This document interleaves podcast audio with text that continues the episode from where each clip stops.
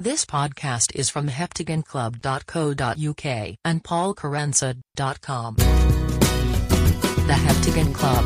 Heptagon Club. Heptagon Club with Paul Kerensa. Seven guests, seven corners. On this week's show, I've uh, brought a megaphone. Just uh, Very good. Is everyone having a good time? What Yep. is a pixie's favourite drink? If I ever do growing up again, shall I turn that, that one in? And your host, Mr. Paul Kerensa. Hello, podcast listeners. Uh, my name is Paul Kerensa. Welcome to the Heptagon Club. I hope your Christmases have been merry. Happy New 2017 to you.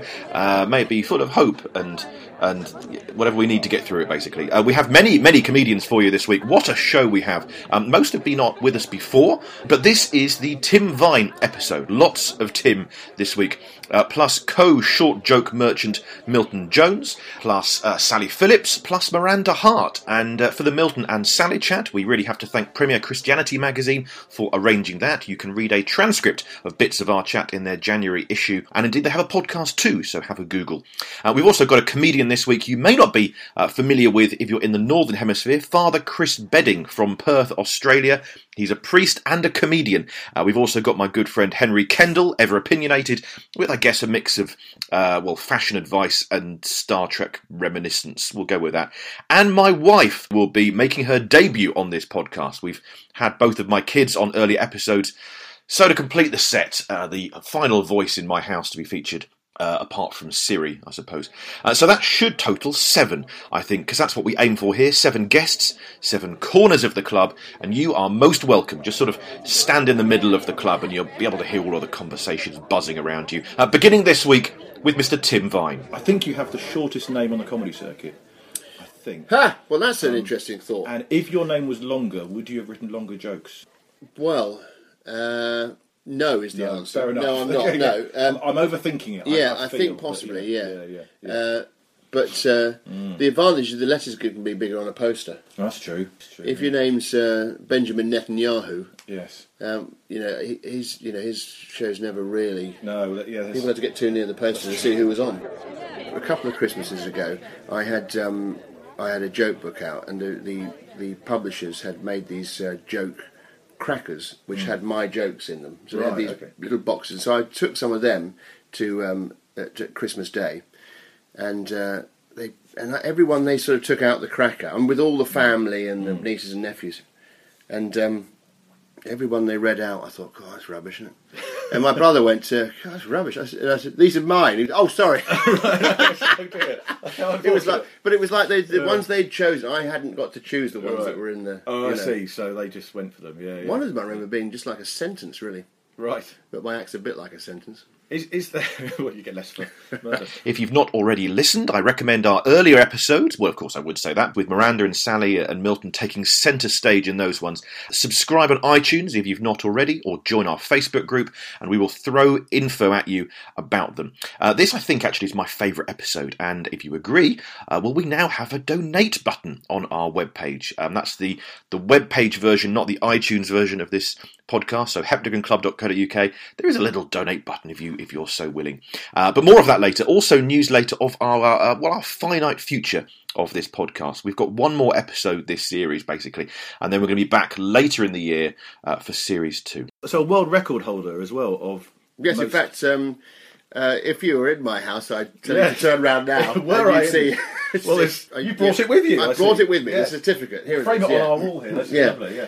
Uh, 499 jokes in one hour. Wow. That's right, yeah. So, but it's uh, one thing I have a slight problem with that certificate is that it doesn't actually say I was world record holder. It just says certificate. You told 499 jokes Yeah. in one hour in front of a live paying audience, Uh, as Wow. if to say, uh, you know, well done. But uh, what do you want a medal? we should all have one of those after every gig. Just yeah, to exactly. say, Yeah, just to say what we've done with our You've lives. told some jokes. Yeah. Yeah. very good indeed. Yeah. How do you begin to? Because that was without notes, was it? Uh, yeah, well, it, wa essentially it was. Yeah, although I did have. Um, you, I, I heard that you were allowed 20 words as cues. Oh, okay. So I thought to myself, right, well, I've got my existing act, and I'll uh, just to bump up the numbers a bit. I'll I'll write down twenty words, Okay. in preparation, and for each word will lead me to another two jokes. Right. So I thought to myself, right, that card there, that's worth forty jokes. So I just went to it, you know, at one point. But um, there is a little bit of a, it's a bit of a grey area to do with whether or not you can read it or not, because I think some people have read their jokes, and, Oh, I see. Oh, really? or at least some Oh, people have had endless cue cards. Yes, yes. I think I've heard that the current world record is held by someone in India, and uh, I mean, I, I don't know, I've not seen it, but but um, whether or not he read it, I don't know. And would that be in, uh, uh, in not in English? Would that be in? Uh, well, that's a good point. Yeah, I went to a jumble sale in India. It was a Bring Mumbai. there we are. Now, uh, um, of course, if you were at the- Guinness Book of Records and you were sent a tape Yes. of someone doing an entire, an, you know, an hour of jokes in Yeah. Punjabi, you probably would just assume from the laughs after Yeah. it that these were jokes. True, Whether, whether or not you'd, you'd get someone to check the whole thing. I know they didn't. I don't think they did anyway. Check my thing entirely because uh, mine was filmed, and then we we gave them the tape to to check. You know. Um, but on the nights, because there's, it's not always clear exactly how many jokes it is. Now, some people said I did over 500. Some people said I did. So uh, most Mm. people who were counting, uh, we had about five different people counting, and they all came up with different numbers. Of course. Have you got a topper on a joke? Is it sort of? Yeah, uh, exactly. So is that yeah. two or not? You know, Yeah. so you know, I, so I, I ate this chess set. It was horrible. I took it back to the shop. I said, "That's stalemate." He said, "Are you sure?" I said, "Checkmate." Now is that two jokes two. or one? two, Sounds like two, Yeah, isn't it? But some people might think that was one. But Yeah. but um, but anyway, so so we went with the one person who had the conservative estimate of four nine nine is what we went with. Hmm. Um, and then the Guinness Book of Records said, "Yeah, four nine nine. And I thought they've not watched all of that. It sounds like a good number, doesn't it? If they Yeah. said 500, they, they wouldn't Yeah, that's- that. yeah, yeah, exactly, yeah. 499 sounds quite Yeah. specific. Yeah, Yeah. yeah, yeah. I wonder as well, you know, if you watch a subtitled film, and if you watch it, so it's German. Yes, um, it's German. It's, it's German.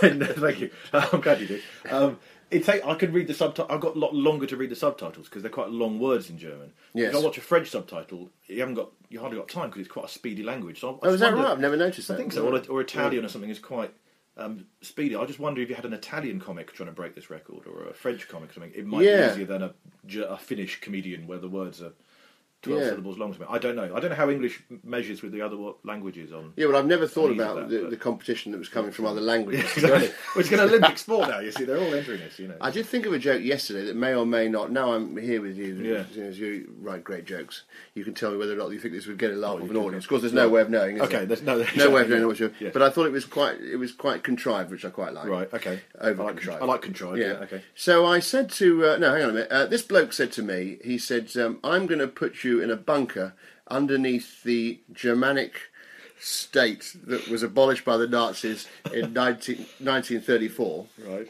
Actually, beneath, not underneath. Beneath, okay. Beneath, yeah. It was about, and I said, uh, "Oh, I'm no good under Prussia. I'm no good under Prussia." So Oh, no, I love it. I'm not sure whether any, have people even heard of Prussia. Yeah, anymore. I know. You need you need a handout before some of these, don't you? Just to Yeah. make sure they get the things. Yeah, we, yeah. we do have it. It's, it's a bit of a catchphrase on tour actually. Between, when we're on tour, the three of us in a van, and I'll come up with something, and the tour manager will uh, sort of mutter, "Another modern reference." And all my references seem to be sort of either 1970s or the uh, 1930s. You know, I find I do go towards the, the the decade you like the best is kind of. Uh, Mm. I really like the 70s. I have a great deal of, sort of nostalgia for the 70s. So I, you know, really, I'd like to do an entire hour on Charlie's Angels, Starsky and Hutch, and the Six Million Well, Dollar not? Man. There you go. There you go. but then it would look too much like you know who remembers Spangles, wouldn't it? You could do that. You could do that. I've seen Tim Vine going to clubs and things, and um, it's rare that we're on the same bill, but you know, just change atmospheres. And this change of atmosphere comes from Milton Jones, who is with Sally Phillips. We have to thank Premier Christianity magazine for helping us wrangle them along to the club, uh, where Milton delightfully wants to talk about Tim. It changes the type of laughter, actually, in terms of a sweary old act on in front of uh, stag nights doing a certain type of joke. There's a sort of there's an aggression to the laughter. Then Tim comes on, and there's there's 30 seconds while everyone's thinking what's going on. These are just jokes, but but and uh, he's putting cartoons in people's heads and and. You know the way he relentlessly hammers it, hammers it, hammers it, hammers it. No, you're really you. You're not stopping, are you? hammering, hammering, hammering. And the, the you can tell if you just listen to the laughter without the jokes. You go, this is different laughter. this is more than just people laughing at people being rude to other people. This is putting, uh, it, to my mind, it's a higher level. And if I can achieve that in some way, and it doesn't have to have a message, it doesn't have to be a Tim Vine type joke, but if I can lift people uh, to a place that's better than where they were, then that's still worth doing. It doesn't have to have a great big message. Milton Jones and Sally Phillips. And I think this is really interesting, and I'm not going to be able to explain why. but there's something, uh, yeah. I mean, I, I had a similar experience going to watch Miranda Hart show. When I went to see her live show, and I saw three generations of family, grandparents, parents, and kids all there together. And I heard her from the stage going, You are fearfully and wonderfully made. And I thought, This is me telling you that you are acceptable Yeah. and just the release of people having someone at the, like a you know a major general mm. of the doesn't matter if you mm. fart doesn't matter if you fall over on in the middle of the street I've got a little burp coming. Go for it. Enjoy. Live the dream. doesn't matter if you go into a shop and you don't intend to buy anything you don't have to pretend you're going to buy anything just mm. exit you know st- take down your masks the freedom that people were feeling from having someone saying that was so immense and Which is um, why it's really hard to get something like that commissioned. yeah because commissioners, I think, you know, I'm danger of going down a negative alley, but in terms of uh, commissioners reading scripts, they won't, by and large, see that. no It's like the success. I mean, it's a different thing entirely. But Mrs. Brown's boys, yeah in many ways, we're all shrugging, going, "Well, What? how did that get How- on? Mm. How did?" But you can't, you know, in terms of response, it's You can't huge. deny the response, yeah. Mm. And I think it is that thing of um, uh, preaching a message. I don't, when I mm. say that, I don't mean Mark Thomas. Yeah. I don't mean it because I actually think that becomes very narrow because you're control, you're telling everyone what all the different things mean.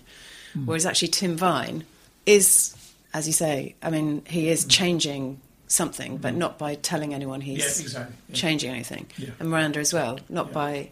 There's a worldview there that's informing mm-hmm. how people feel and, and how they how they live their lives in lots of cases. And with Miranda, there's so many teenage girls who mm. are acting it out. And I think part of it there's a vulnerability to it, and you've suddenly got a leader or someone who's talking who's who's mm. showing a vulnerability, mm. and people really respond to that.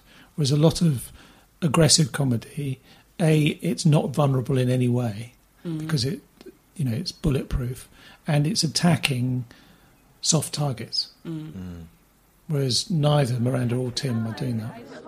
And here on episode six of seven is Miranda. Someone told me the other day about si- how the phrase sixes and sevens came about, Oh, I don't know this. and now I can't remember it. Oh, See, I neither do never you. Okay, retain yeah. facts. Something about the livery companies, Okay. And they had a rowing race.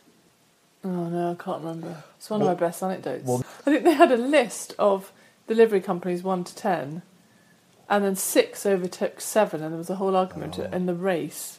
Oh, and they really? were like, oh, six sevens. As I say, that's one of Okay. my best anecdotes. That's a good. if I ever do Graham Norton again, shall I churn crowbar that out? one in. Total winner. which is always nice that Graham will keep tee you up for that one. Yeah, Graham he'll will be tee like, me up for that so, one." Uh, so Miranda, Yeah. I hear that you've got some information about Yeah. um, sixes and sevens. Well, I might even not not mention it to him. I might just throw it. You know, Nice, might be there with Russell Crowe talking about his Yeah. latest wife or something. And I'd Yeah. say, just out of interest, just do you know where the phrase Russell sixes and sevens comes from? You should interrupt, interrupt him halfway yeah, through one of his uh, anecdotes. one of his really strong Yeah. anecdotes. Hopefully, heartfelt ones, Yeah. revealing quite something quite. I think you should do that and just walk off then. Go, that's it. This, this cannot be bettered. You know. The Heptagon Club. Seven guests, seven corners. The Heptagon Club with Paul Kerensa. Back at the party, I've uh, brought a megaphone. Just Oh, very good. Is everyone having a good time? I'm glad someone brought that. You know, if they'd all brought it, it would be quite um, frustrating. Darts. You love darts, don't I you? do love darts. Yeah. Yes. Um, Yeah. If, that, that was all I have on darts. Yeah, no, no. Well, I've got it. We could have a game when, uh, uh, well, w- if you're at my house. Um, Hey, well, well Uh, conveniently, the Heptagon Club has a dartboard. oh, Maybe we'll have fantastic! I've got a darts joke. Oh, yeah. Um, I saw um, Phil the Power Taylor came up to me He said, uh, "How come you put super glue on one of my darts?" I said, "You just can't let it go, can you?" I've changed it. It's the first time I've told it it's Phil the Power Taylor. Normally it's Eric Bristow. I was just aware of wanting Right, I a, a see. modern reference. I've heard of Eric Bristow. Ah, right, but you haven't heard of Phil the Power No, Taylor? exactly. Not? exactly. Oh, that would have worked. typical, right. That would have worked. That's the way of it. Stick with the modern references. Obviously, you know, good quick jokes is is your forte. But it's, I keep Quick, people, yeah. people ask about you know is there do you know what your shortest joke is? Do you is it by like by a Uh, word count or anything? Is it, Uh, well, because things like you know I've got the sponge door don't knock it must be seven. Well- Well, you must be the shortest jokes of all time. Isn't it? Velcro, what a rip-off is quite Oh, short, true. isn't it? Velcro, what a rip-off. That's five. Rip off is hyphenated as well, isn't it? Yeah, I, I used to do a thing where I'd take out some garden shears Hmm. out of a um, out of a prop box, and I and I hold them up, and then I go shears, put them down again. One but that's, word, but that's yeah. one word, but that is With with, a a, that is with a prop. With a prop, and yeah. a prop is It's a word of itself. Is yeah, a Picture thousand words. a thousand yeah, words, so right? actually, It's a thousand and it's a thousand and one word Okay. joke, so it doesn't count at all. so that doesn't quite work. Yeah, so that's, that's probably your longest. That's joke my you've ever- longest yeah, ever yeah, joke, Fair yeah, enough. Is there a longest bit you've ever done? Is there a long story or anything? Or I did a long Not asking you to story. read it now for five ten, for the next half hour, but, um, but Yes. how long do you go for in terms of your? Hmm, difficult to say. Though, I usually think if it's longer than three lines, it's not me. Right. Uh, it depends how big the font is, of course, of that. true, but, yeah, yeah, yeah. Um, Yeah. Uh, I've done sort of shaggy dog stories, but there've always been gags in it. yeah, yeah. And it's a bit like eating. When you set off quickly, the pace Yeah. you begin with, it's really hard to slow it down. Yes. So, I mean, where short bits have worked for me is on TV and things, because you can go bang, bang, bang, and you're in, and you're out. You've chucked a grenade and, and got out quickly. And that's great. And if you're a long storyteller, it's much harder. Um, but then doing an hour and a half show, that's a lot of jokes. Mm, of course. Um, so that's what I find harder to pace Yeah. things. When it's um, things like Mock the Week, then it's um, it looks. Is it is it fair to say that it seems like you are doing something completely different to the others, or is it not as simple as that? Is it sort of? it looks like you're almost doing a different show. And they, Yeah. All right. Yeah. In a way, I'm not a team player. Right. Okay. Right. Okay. You know, I've said before, but it- it's like um, one of them will say one, one of them will say two, one of them will say three, and I'll say pheasant. Right. Okay. And there's a lot of, you know, just going clunk. But actually, well, this is my excuse: is that the editors quite like that because it's good Yes. to have something like that to end on. It's punctuation. It's it? punctuation. Yeah, that, that's yeah. the only reason I do it. It's good, of course. Yes, it's good to help, help them out. Absolutely. Yeah. yeah, yeah. Uh, I mean, to be honest, when I was first asked to do it, I thought, is this the show for me, really? I'm not sure. But I've seen Stuart Francis do it, and I thought, well, if he can do it, then maybe I Yeah, might be true. able to. Uh, And yes, a lot of what I do is pre-formed or half-formed before I do it. Um, but I think, if anything, it's worked for me because I'm not doing what the others are doing, and it's just given a bit of variety. I think Mock the Week serves comedians quite well insofar as would you really want to see half an hour of any one of those all at once? Okay. Yeah. That's fair enough. Yeah. Yeah. And then, Yeah. so us all doing little bits. It's sort of a bit like um, a buffet where you're having, you know, your cheese and then your meat and Yeah, then your yeah, potatoes or whatever true. it is, you know, and mixing it up a bit. So, from Mock the Week to another panel show, Would I Lie to You? Now, my wife has a brilliant theory on Would I Lie to You. She's really good at spotting these things. And it would be rude not to have her here now. Hello, my wife! Hello. Hello. What's your theory on Would I Lie to You? It's not that brilliant. It's actually. brilliant. It is brilliant. What is your theory? Although I'm right most times. It's um that when the guest comes in, Right, so this is the. Uh, Sorry, who yes. Do you. No, what is it? This is mine. this isn't They have a rank my. This is they, mine. they know someone, so one of the panel knows Yeah. someone. And one tells the truth and the other two lie, don't they? Yes. So it's kind of which is telling the truth. Yeah. And you have got it right every time. We've seen probably every episode, I think. Well, you see, I can tell by their body language who knows the person who comes in because um, they look down. And this is before anyone even says anything. They've literally just walked in. They Um, look down. Yeah. Yeah. They look away from the person as they come in, and everyone else looks at them because they they don't know who's going to come through the door, so they're looking around, expecting. So they're being polite. It's the first time you're meeting them. but they're also being interested in what's happening, whereas true. the person who, who knows the person looks away. looks away Ah, because they guilt. think no, it's not guilt. It's just that they know who it is. fair so there's enough, no I suppose. surprise. Do you not think they're deliberately covering it up though? Is there a bit of like, oh well, if I don't look at them, we won't exchange eye Yeah, there's a contact bit of and that. wink? There's a bit of that. I think. Yeah, very interesting, but it generally works. It does. I don't think you've ever got it wrong. Well, maybe once or maybe twice. once or twice, but when mostly- everyone looks down, but that's very. That's true. they all just oh don't like the look of that person. Um, and also because it well, not the same thing, but murder mysteries you generally get murder mysteries right, yeah, but that's for different reasons. but it's still reading people, isn't it? It's Yeah. still and like usual suspects, you got got it within ninety seconds Well, of that it was starting. You went, yeah, well, here's what's happened here. I knew exactly who and it then it was was. ninety minutes of you saying, "I told you, I told you, I told you."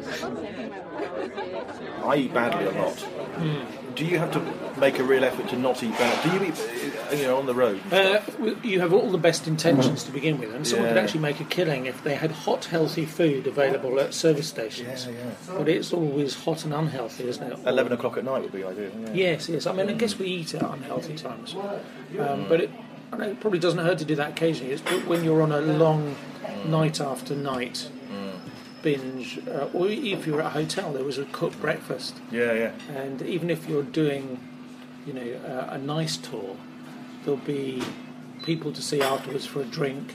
It's just one unhealthy marathon, and uh, where you put on weight. So, and, and then also in that same regime, it's very difficult to do regular exercise. Yeah, yeah. So it all compounds itself.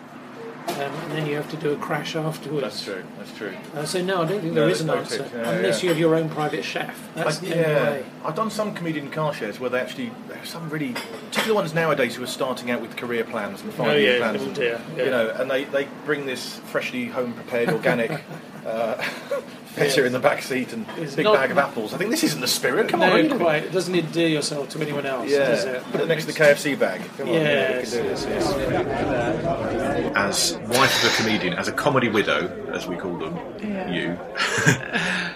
is there any hope? How can comedians eat well on the road? Eat nuts. Eat nuts. Thanks. Same to you. Um, you can you can cook something healthy like a like a stew, or you can get your wife to do it like you you do, true. and then put it in a, a warming That's true. device like a thermos. Yes. Or for lower maintenance snacks, you can just eat cheese and salami. But you can and have a gig. nuts. It's 10.30, 11 o'clock at night. Everywhere's closed. Not Okay. any dinner. Okay, you like kebabs. I like a kebab. Eat the kebab, but don't eat the chips. Eat the kebab, but not the chips. Yeah, So a nice doner meat, and no sauce. Nice doner meat in a naan bread, lots of mild chili. You can have the chili, just Yeah. not the sugary bit, Okay. and then you'll lose weight in no time. Okay, thanks. it's become a lecture very quickly. you did ask. All right, fair enough. There's someone like Leon or someone like that. Do you know the, the Oh yeah. chain, which is mainly in hmm. London? You can get quite nice healthy food, but how often do you want healthy food? Never feel like it. Eleven o'clock at night after a gig, do you? No, you can only have chicken salad so many times. Yes. And then you need something. And also, I don't know about you, when I'm away and um, working, I look forward to food and drink too much. True. Yeah. And so it becomes a highlight, Yes. and therefore you eat more than you should. I also used to find that if I had a, um, a really a good gig or a really good gig, Yeah. I think I'm going to reward myself. That Yes. would feel great. I'm going Yes, to have a yes, big yes. sloppy kebab pizza. Yes. And then if I have a bad gig, I think, oh, I need to feel better about myself. I need to go and eat a big sloppy kebab pizza. So Yes. it's, just, it's just the middle 10% really, Yes. where I think actually I now just feel like a chicken salad. Yes, no, Yeah. I never ever feel like a chicken salad. No, that doesn't ever really happen, does it? just done this the the show uh, Tim Timinee Tim Timinee Tim Tim to you, um, which was a stand-up show, and I kind of partly probably because I'm sort of shying away from having to um, write another one. I've been really doing it, uh, flogging it for all it's worth. I think I've done it about 110 times. Right, okay. like. So, uh, but it's it's you know as long as people keep coming to watch it, I suppose uh, that means people want to watch it. I, I I like to think you've got a big list somewhere of, of all your future um, touring show titles. You know, the. Uh, Well, I thought, yeah, there have been a few. Th- the- yeah, Panorama. That one never Yeah. got used. I thought Panorama would be good up against because Jeremy at the time was uh, Jeremy, my brother Jeremy, Yeah. was hosting Panorama, and so I remember being at, a, a, at one of these meetings where TV people look at you clearly thinking about something else, and uh, and I said. Um, I said I got this idea for a show, Panorama. You put it on the same time as Panorama, and uh, you know the PR writes itself. And they said, "What's it about?" And I said, "Well, I said never mind that. you know. Panorama, yeah, come on, you know. Yeah, yeah. People, uh, in fact, the, the Tim Timinee, Tim Timinee, Tim Tim to you, James Acaster came up. Oh, really? that for me, yeah. Really? Yeah. Ah, We were in uh, at Melbourne Comedy Festival, and they were, I was being chased for a title, and I had Panorama as a possibility, and also Scottish Independence was another Oh, very good. because at the time, was, but they both sounded a bit too like they might be political, you know. So I've always quite liked the. Um, uh, have you seen Joe Lycett's Showtime? Oh yeah, no, I like them. Yeah, they're yeah, yeah. That's the way aha aha. Joe Lycett. Yeah, yeah. No, I like that a lot. That's very Yeah. good.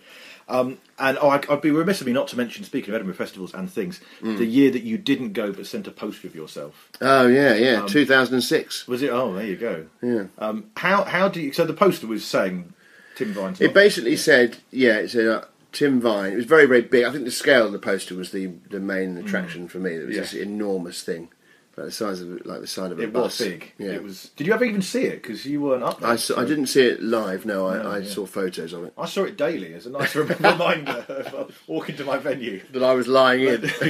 I know, thinking I should have not been here this year. That would have been a great idea. Yeah, no, Um, it actually cost about four grand. I think. It was, uh, yeah, How did you go from the? So you had that idea. Did you? Well, no, no, it was instantly the year think- before. I was there the year before, Right. and Omid Djalili had that that poster Mm. site, Oh, and it was so vast. Mm. And I and I said to a promoter who also promoted Omid, I said, oh, "Look at that! That's enormous. Please, can I bagsy that Yeah. for next year?" That poster, and he said, "Yeah, you're right." And um, so. So then, so I sort of bagsed it, and then I didn't have a show. Right, so, so I don't know how it, it, it sort of we ended up going. Well, let's put a poster up anyway. I don't quite know. Yeah. I mean, it was going to be. I was going to do a whole slight nod to to Al Murray actually with it because it was going to say, well, I think it was going to say Tim, gentlemen, please, Right. um, and a white vine for the ladies or something like that. Oh, was- very yeah, good. yeah. Very good. Very good. Yes. Yeah. Do How do you decide? Whether you decide, think to yourself, I've got to write something else? then? Pretty much. Yeah. I mean, it's, it's, the, the the thing is with me because I because I've not got a, a, a fan base. I have no one who watches me on stage basically. So, but as a result, I'm just doing. You know, my my shows are new to whoever's there. But you So- get. But how do you decide when if you're going to get a new show for Edinburgh? Do you do you, you show for yeah? Which way round do you do it? Do you say, all right, I'll do Edinburgh, Hmm. and then start panicking and write the show? Or do you go, oh, I've got a show here, but I take it to Edinburgh? I I suppose I leave it long enough that both have sort of happened. Right, You know, okay, I, I don't haven't done it every year for a while now. Yeah. Um, and I went this year, but I won't go for two years now, just to get Right. enough stuff for a show. Yeah. But um, yeah. Oh, you went this year? I did go just the first ten days. Oh, and it, it I think I know that because we probably Yeah. exchanged texts now I think of it. But it was. It, I don't know. I, I think it's got to be all or nothing. It felt like leaving a party early. You know, Yeah, yeah. 10 so. Um, That must be, yeah, it's weird going for the first 10 as well. well, I partly did that because um, I did want. To, I knew in the, you go in the last ten, you get tempted to do all the parties and that stuff. Well, that's it. I suppose then, Yeah. then it really does feel like you're leaving a party well, true. Yeah. at the same time as everyone else. exactly. Yes. Exactly. Yes. Arriving. Arriving late, late, yeah, yeah, Yes, yeah. Yes. That's probably worse. It's probably better to arrive late at a party and leave as, with everyone else than it is to arrive at the same time and leave early. True. Yeah, although I did quite enjoy that smug feeling of going, right, bye bye now, everybody. Yeah, yeah, have yeah, fun yeah. with your lost voices now. And, Yeah. uh, that was quite nice. Yeah, because 10 days is right smack in the middle, isn't it? Yeah. Everyone is in that no man's land of they can't see the end or the beginning. Absolutely. Yeah. Good luck to you. We went home, had a holiday, came back, people are still there. So Yeah. um, it was a bit like that. But um, but no, it's I've got a love hate relationship with Edinburgh. It's, Yeah. um, Yeah, I have as well. I think I love it more than it loves me. But it's one of those you think, I keep coming back. You know. There's Tim Vine on the Edinburgh Festival, and this is Miranda Hart. Would you go back to Edinburgh Fringe ever? I flip between yes, it'd be fun because it's a wonderful creative hub, and you can be experimental and um, be surrounded by fabulous people. But flip side, it's sort of exhausting mm. in a way that's kind of indescribable, isn't it? It's an assault on the senses. You see, I'm a real introvert, so I find I realise now why I found it so sapping. Right, Just yes. constant people and It is full on, isn't it? yeah. Um, so I'd l- probably like to go and visit for five days, mm. see some stuff, and retreat. Yes. I don't know about performing there again. Maybe. Oh. Is it a place where you could try stuff out? Or do you think if you've been off of the telly, you'd be there'd be too much attention? That's it- the tricky This is the thing. In theory, it's a great place to try things out. Yeah.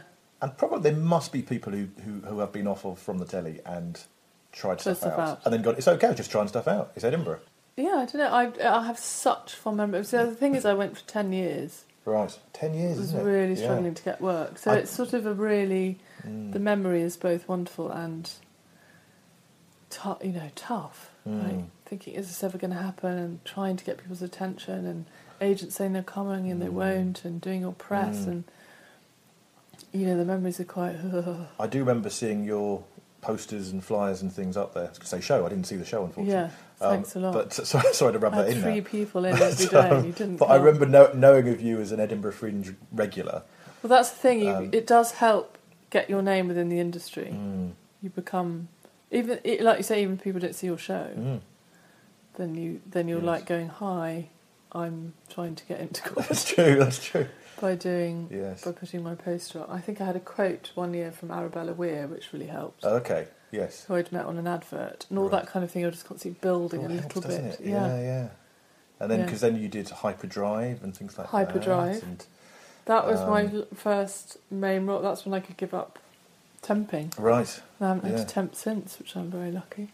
Ah, Hyperdrive, an underrated sci-fi sitcom from uh, several years ago. You know, I watched Hyperdrive, and uh, we were just starting to write series one of Not Going Out at the time, and uh, I was there with Lee Mack, who was writing it but also casting at the same time. He said we need a funny guest actor as an acupuncturist, and I suggested Miranda, who I'd seen in Hyperdrive, and she got the part, became a regular on Not Going Out, and the rest is history. I'm taking full responsibility basically for that little corner of her TV success. Um, apart from it's all her basically, but you know it's it's it's nice to have a hand in these things. Um, now from the TV sci-fi of Hyperdrive to Star Trek, um, one I've never actually seen. I, I've never actually seen any any Star Trek. I've seen a couple of the films. All right, The- uh, no, I've seen none of the films. I've seen Spaceballs. That's what I've seen. I've seen Spaceballs. Much to the shock of my old pal Henry Kendall, who is, I think it's fair to say, a bit of a Star Trek fan, and he's in a very noisy corner of the club. So do bear with us. We're only chatting for a minute or so. Why should we watch Star Trek? Uh, because it is bringing out everything that is good in humanity. Um, in in the, the world that surrounds us that is, is trying to drag us into the dark ages, it is a shining beacon of what we can be. And if I wanted to go, I'm now going to. I've never seen Star Trek as a TV series. Yes, I've where do you seen- start? So where do I begin? Uh, well, let's do on because there's, there's, there's getting on for 550 hours worth of TV and films. Uh, what you should do is start at the beginning and start with the original series, Next Generation, Deep Space Nine, Voyager, Enterprise, and just watch it all. Uh, best episode ever. Best episode ever, unequivocally, best of both worlds. It's a two-parter spanning uh, the end of season three and season four of Star Trek Next Generation, where uh, Captain Picard is abducted and transformed into a binary zombie, and uh, with hilarious consequences. It is the best episode. And the best film is Star Trek Nemesis. There is your recommended reading for Star Trek. Very good. Well, it's time for our regular bring a bottle moment. It's only polite to bring something to the party. If not a bottle, then maybe something else. In previous weeks, we've asked you to rate us on iTunes or join our Facebook group or buy a book from one of our many guests. Um, this week, we are asking if you would give something back to us. The one week we're going to ask. We will only ever ask you one episode uh, per series, and this is series one. Um, if you would consider pinging us some dosh, we do now have a donate button. It's on the right hand side of the page of each episode if you're looking at it on heptagonclub.co.uk, where it's uh, hosted there via Podbean. So it's not on the iTunes version, but the non iTunes website version uh, does. If you would consider donating to us, by which I mean me, because there's no one else, it's just me, which makes it all the more needy, really, to have a bit of help if you'd consider pinging some pound our, I mean, my way, uh, because this has um, cost me money, uh, not just for hosting this online, which costs a, fair quid, um, but also a fair amount of travel. Um, I know all of the guests are housed in this wonderful seven-sided club that we're in, uh, but in most cases, I have also some reason had to visit their houses across the land uh, for, for administrative purposes. So uh, all that travel, I am a bit out of pocket with this podcast, uh, which is fine. I don't mind doing that. But I'm not asking for the earth. But if you have enjoyed it and fancy bunging over whatever a pound an episode, or you know a tenner for the whole series of, of seven episodes, if you really enjoy it, that would be fantastic. More, of course, if you particularly want to keep us afloat. In which case, you earn the right to a name check if you would like it, and you become a Heptagon Club life peer. Yes, we will call you Lord or Lady, whichever your preference. Um, if if you can go into double figures, that would be definitely a promise we would we would keep to you.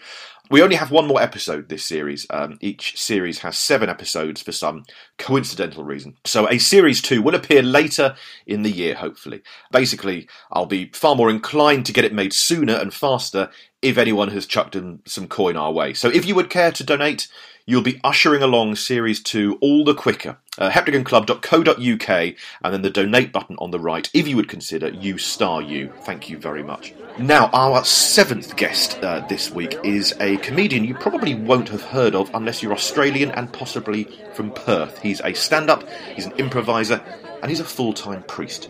So, Father Chris Bedding. Yeah, hi, it's great to be with thank you. Thank you for being uh, here and, and in this country, because you're not from this country, are you? No, I'm an Australian. I, I live in Perth, Western Australia, but I was raised in Sydney, which is on the east coast.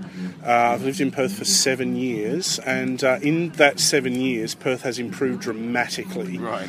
We now have in Perth the world's third largest fringe festival. Yes. So if you're a fringe performer, and you're, and I'm not just saying this, if you're looking for a place to perform, come to Fringe World Festival in Perth. It Yeah. will blow your mind. Because you are, uh, your title is Father Chris Bedding, so presumably that's, I'm, you a, are a father. I'm an actual priest, An yeah, actual like an, priest. an Anglican priest. You so I have to always clarify that. An Anglican priest.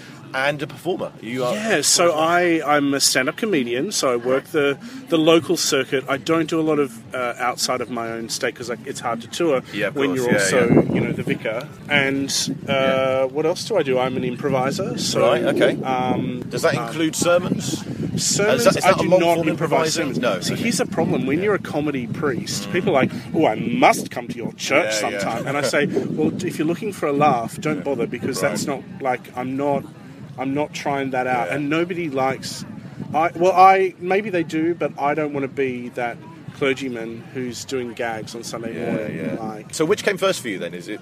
I was a the- priest first, so I was okay. I, stupid, uh, stupid young when I was ordained. So I was, I was a deacon at 23. Right. Uh, so I was in uh, my first ministry job was at 19. Right. So I went into ministry stupid young because everyone said to me, uh, "Go and get life experience. Yeah. Go and get life experience." And you know what? You get actually more life experience in the first week in this job Right. than you do like waiting tables or you know backpacking through Europe is all very nice. Yeah. But actually, you want life experience. Become a priest when you're really young, and also learn how to deal with a lot of idiots. Right. Like a lot of idiots. Right, That's okay. probably the key qualification for the modern day priest dealing with idiots. Uh, and beautiful, wise, kind people course, sometimes as course. well. But a lot of you. Like, That's a nice bit of rare wisdom to get. You know, Yeah. be prepared to deal with idiots. you, know, That- yeah. nice, um, you don't hear that often enough. no, Yeah, it's yeah. uh, that's true. Yeah, yeah. When you're doing the stand-up or the improv Yeah. type things, how did you get into it? What did you sort of sure. think? I'd always said I ca- you cannot combine being a priest and stand-up comedy. You just cannot do that.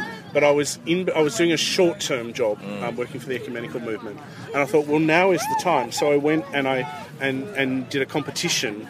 Uh, and then, as I started to get a bit of profile uh, and started doing some radio work, I was like, maybe I should talk to the bishop about this. Right. Okay. Yeah. Sort of sound sound him out. Yeah. And then I, this is true. Then I went, no, no, I'm not going to do that. It's actually, yeah, I'm actually just going to pretend like this is really normal Right. and like nothing's odd about this. And it's funny because none of, I mean, I have an archbishop and, and, and an area bishop, and none of them have even ever raised the issue. Right. Uh, Even when I've done like TV and stuff, they're like, they Yeah. just don't. It just, it, it's it's kind of like I have a disease or something, Yeah, and yeah. they're too polite to mention it. Yeah. Father Chris Bedding there. Uh, two more vicars next week, in fact, in Reverends Kate Bottley and Richard Coles, both stars of the telebox, uh, like many of the people still buzzing around this week, including Milton. I think too that uh, people who do stand up quite often there's an element of there isn't really much else I could do. Well, you have to be desperate enough. You know, we know all the people like John Bishop and Dave Spikey who had proper jobs, Yes. and it yes. took them longer Did, didn't it? Yeah. to make the jump. Yeah. And there's something about having to do it Mm. that makes you get on and do it. And having kids and stuff like that, you suddenly think, right, this this has got to work now. Yeah, true. I need to make this happen. And uh, there's a, I often compare it to doing uh, going into rugby tackle. If you go in going, oh dear, this might hurt, mm. you will get hurt. Right. But if you just give it 100%, you may break your next tree, but more often than not, it won't hurt because you're so committed to winning the ball mm. that you barely notice the pain. Yeah. So I think the, the same is sort of true of stand up. I did not write this joke. Okay. I, I taught a comedy workshop with a Yeah. gifted and talented program in a school, Okay. in a state school, uh, where students opted in to do a, a comedy program. and I was brought in as the guest kind of tutor for a couple of weeks. And this little boy uh, who is about nine, whose name is Drew, wrote this joke. Okay. And I think it's one of the best jokes Okay, hit me. that I have heard. Okay. Okay. Right. What Yep. is a pixie's favourite drink? What is a pixie's favourite drink? I do not know. What is a pixie's favourite drink? Sprite. Oh, oh, that's oh. You see how clever that I joke know, is, it is. for an eight-year-old. That's good, Yeah, isn't it? That and is I, it took me. I did that moment where I went, uh, oh, my God. I went to the Goblin Library. I said, "Where do you keep your books?" He said, "Shh, elves." but um, I've got another one of. Of, of uh, I went to I went to this. Uh, I was in this hospital and I, and I saw this this pixie, and he was elated. Well, he was pixelated. I couldn't see his face. That's a little extra one. I said, uh, "I said, are you here to give blood?" He said, "I'm not allowed to give blood." I said, "Why not?" He said, "I've got too much hemoglobin." Well, you've got one more visit now to the very noisy corner, uh, but bear with it uh, for just a minute, where my friend Henry resides, quietly judging the dress sense of all of our guests. Henry Kendall. Yes. What trousers are you wearing? I'm not wearing jeans. How many people here are wearing jeans? 98%. That's a lot of people. Why should we be not wearing jeans? Well, I think, as ever with these things, you have to look at it in historical context. Right. Uh, the garment itself, presumably, begins life as a utilitarian type garment. One would have to acknowledge this fact, considering how many people wear them. They must be easy to wear, comfortable, go with everything. I would probably say go with nothing. Uh, So that's good, isn't it? There's good reasons for jeans. So those go are, those are good reasons, but they, they seem to rub up oppositely uh, to what what seems to be the modern phenomenon of wanting to differentiate yourself very slightly, but, but also basically. So individuality and expressionism or whatever. like that. And, and, and people want to do that, and they, they do it within a, in a controlled environment, but they do it, and the top half is very different. But men and women, it transcends the genders. Men and women are doing this gene thing um, all over the place, and they're basically all the same. Skinny, but it doesn't matter. Uh, Is that how are we expressing individuality then through skinny boot cuts? Well, that's, that's the only way of doing it. Because, what- I mean, what you're- do you wear? You're, you're suddenly limited by colour because basically they've got to be blue or, or incremental shades around that. So it's it's it's, it's a skinny or not. What do you think to a red gene? Surely a red gene well, is, is a mark of so individual that it's a little bit wacky. Is it too much? the less said about them, the better. Uh, and and I, I, you don't see it much, and there's a, a, shining good reason. But in that case, surely a blue gene is better than uh, yes, than going too crazy with the jean colour, isn't it? in that a blue jean is better than being stabbed in the face. Okay, right. fair enough. Uh, but I encourage all listeners uh, to look about them underneath the waist. Okay. Whenever they're in public places, because it is quite extraordinary the common, the, the uniformity, and and uniform is a good word yes. to use. Uh, the uniform of the, the, the 21st century person, male or female, that is, uh, is so common. If we wore jeans on our top half, it'd be more Right, if individual. everyone was wearing denim shirts of varying uh, slight shades of blue or tight or billowing, it would look extremely strange. Sorry, Henry, there are plenty of jeans at this party, including in a mo. Our theme tune is called Blue Jeans, which is very inappropriate given your hatred for that particular trouser. Uh, Rob Halligan's theme tune always concludes our party. I do like parties, and I, I like this one particularly. I like, do you know what I like? Is that, that lovely hubbub you get at parties. And I can hear it now, just all around me. I love it. Great. And the sort of clink of wine glasses. I got home the other day, actually, my horse was drinking a glass of wine. I said, What's that? He said, It's a Chardonnay. But uh, yes, that's why I like the hubbub. It, it sort of covers where the laughter That's absolutely fine. That's what it's. There's more hubbub next week. Uh, thanks to all my guests this week Sally Phillips, Milton Jones, Tim Vine, Miranda Hart, Henry Kendall, my wife, uh, Father Chris Bedding, who has a double act show called Pirate Church. It's uh, pirates doing church, I think. Uh, and that has toured Australia. He'd love to make it international. If anyone fancies a gander at that, have a Google. Uh, speaking of which, uh, thank you to Premier Christianity magazine and podcast uh, for helping us with the Milton and Sally chat. Do Google them. You can get a free copy of their magazine. And further speaking of church and clergy and things, next week our final episode of the series has two vicars, possibly our two most well known, certainly via the telly box. That's Reverends Richard Coles and Kate Bottley, plus a Muslim writer and speaker Abdul Rahman Malik, comedians like Juliet Burton, all are on our final episode of this seven episode run. But for now, our theme music. Rob Halligan's Blue Jeans. Sorry, Henry, uh, didn't really like Blue Jeans earlier, but that's uh, that's that's different. Do rate us on iTunes if you can. Join our Facebook group. Give, donate if you are able. Fancy chucking us something for our trouble. And may I be the very last to wish you a happy New Year. I'm sure I won't be the last. There's always one or two in February or March. Just can't resist. Bye.